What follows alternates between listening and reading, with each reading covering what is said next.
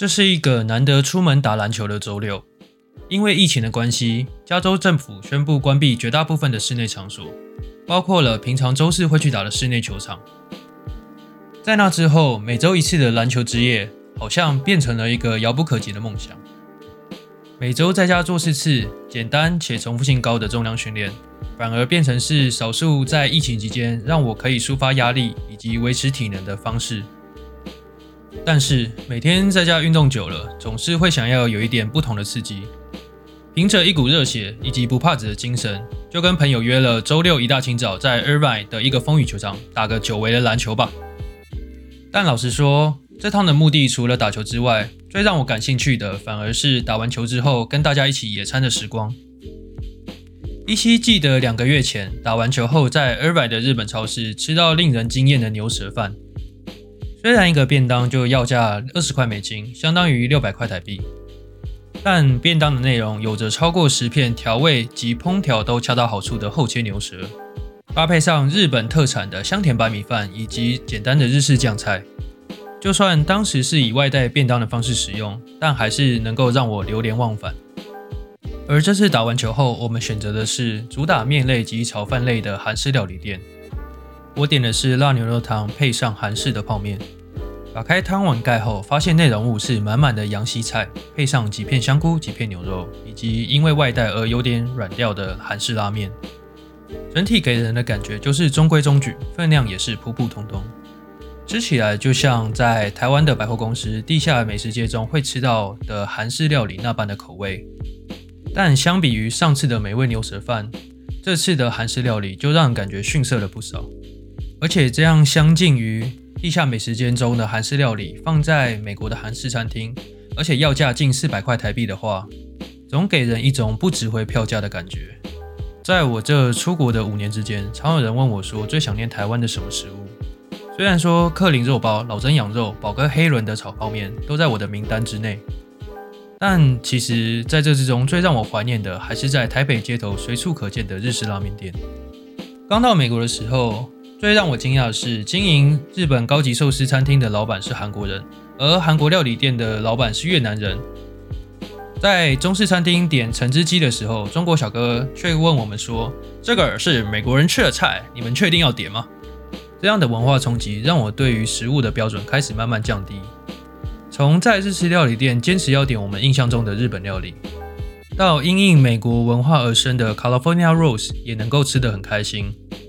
对于各国料理的界限已经开始慢慢的模糊，甚至是后退。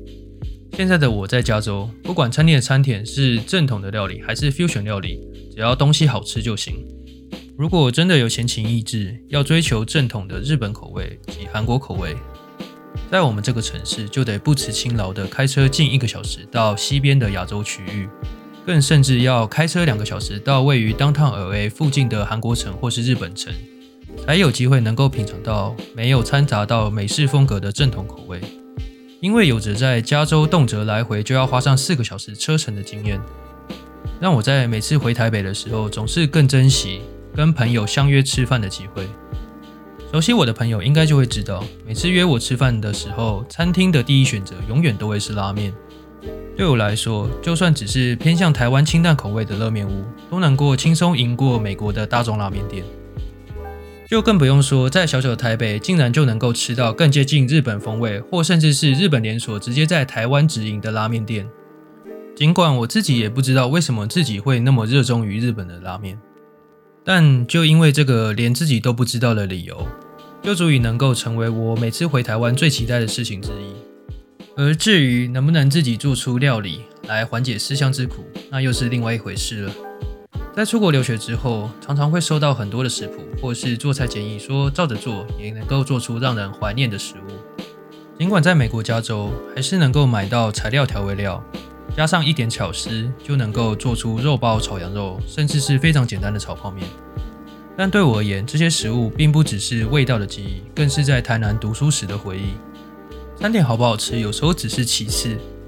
更重要是在餐厅内感受的气氛，跟朋友们吃饭喝酒聊天时的兴奋，以及餐后留下的意犹未尽，这些感受都是在家做菜永远比不上在外用餐的重要原因。尤其是在美国居家隔离，不能够到餐厅内用的这段期间，总让人感觉这段时间的生活好像少了点什么样的乐趣。所以希望大家能够珍惜跟回台留学生每一次的饭局。大家觉得习以为常的食物，在我的心中都是平日很难品尝到的料理。就算只能够相约吃个平价的便当，我享受的并不只是便当的美味，更是当下终于能够跟台湾的朋友好好面对面聊天的时光。年底回台湾的时候，希望大家能够多约我吃饭，在日式料理店吃拉面，酒吧喝酒，咖啡厅喝咖啡。各位的情谊相挺，都能够帮在下小小留学生抒发。平时在美国只能透过对话框跟台湾朋友聊天，那种距离感所带来的寂寞，更不用说想吃拉面时却只能吃到混合着日式、韩式、粤式风味拉面的无奈了。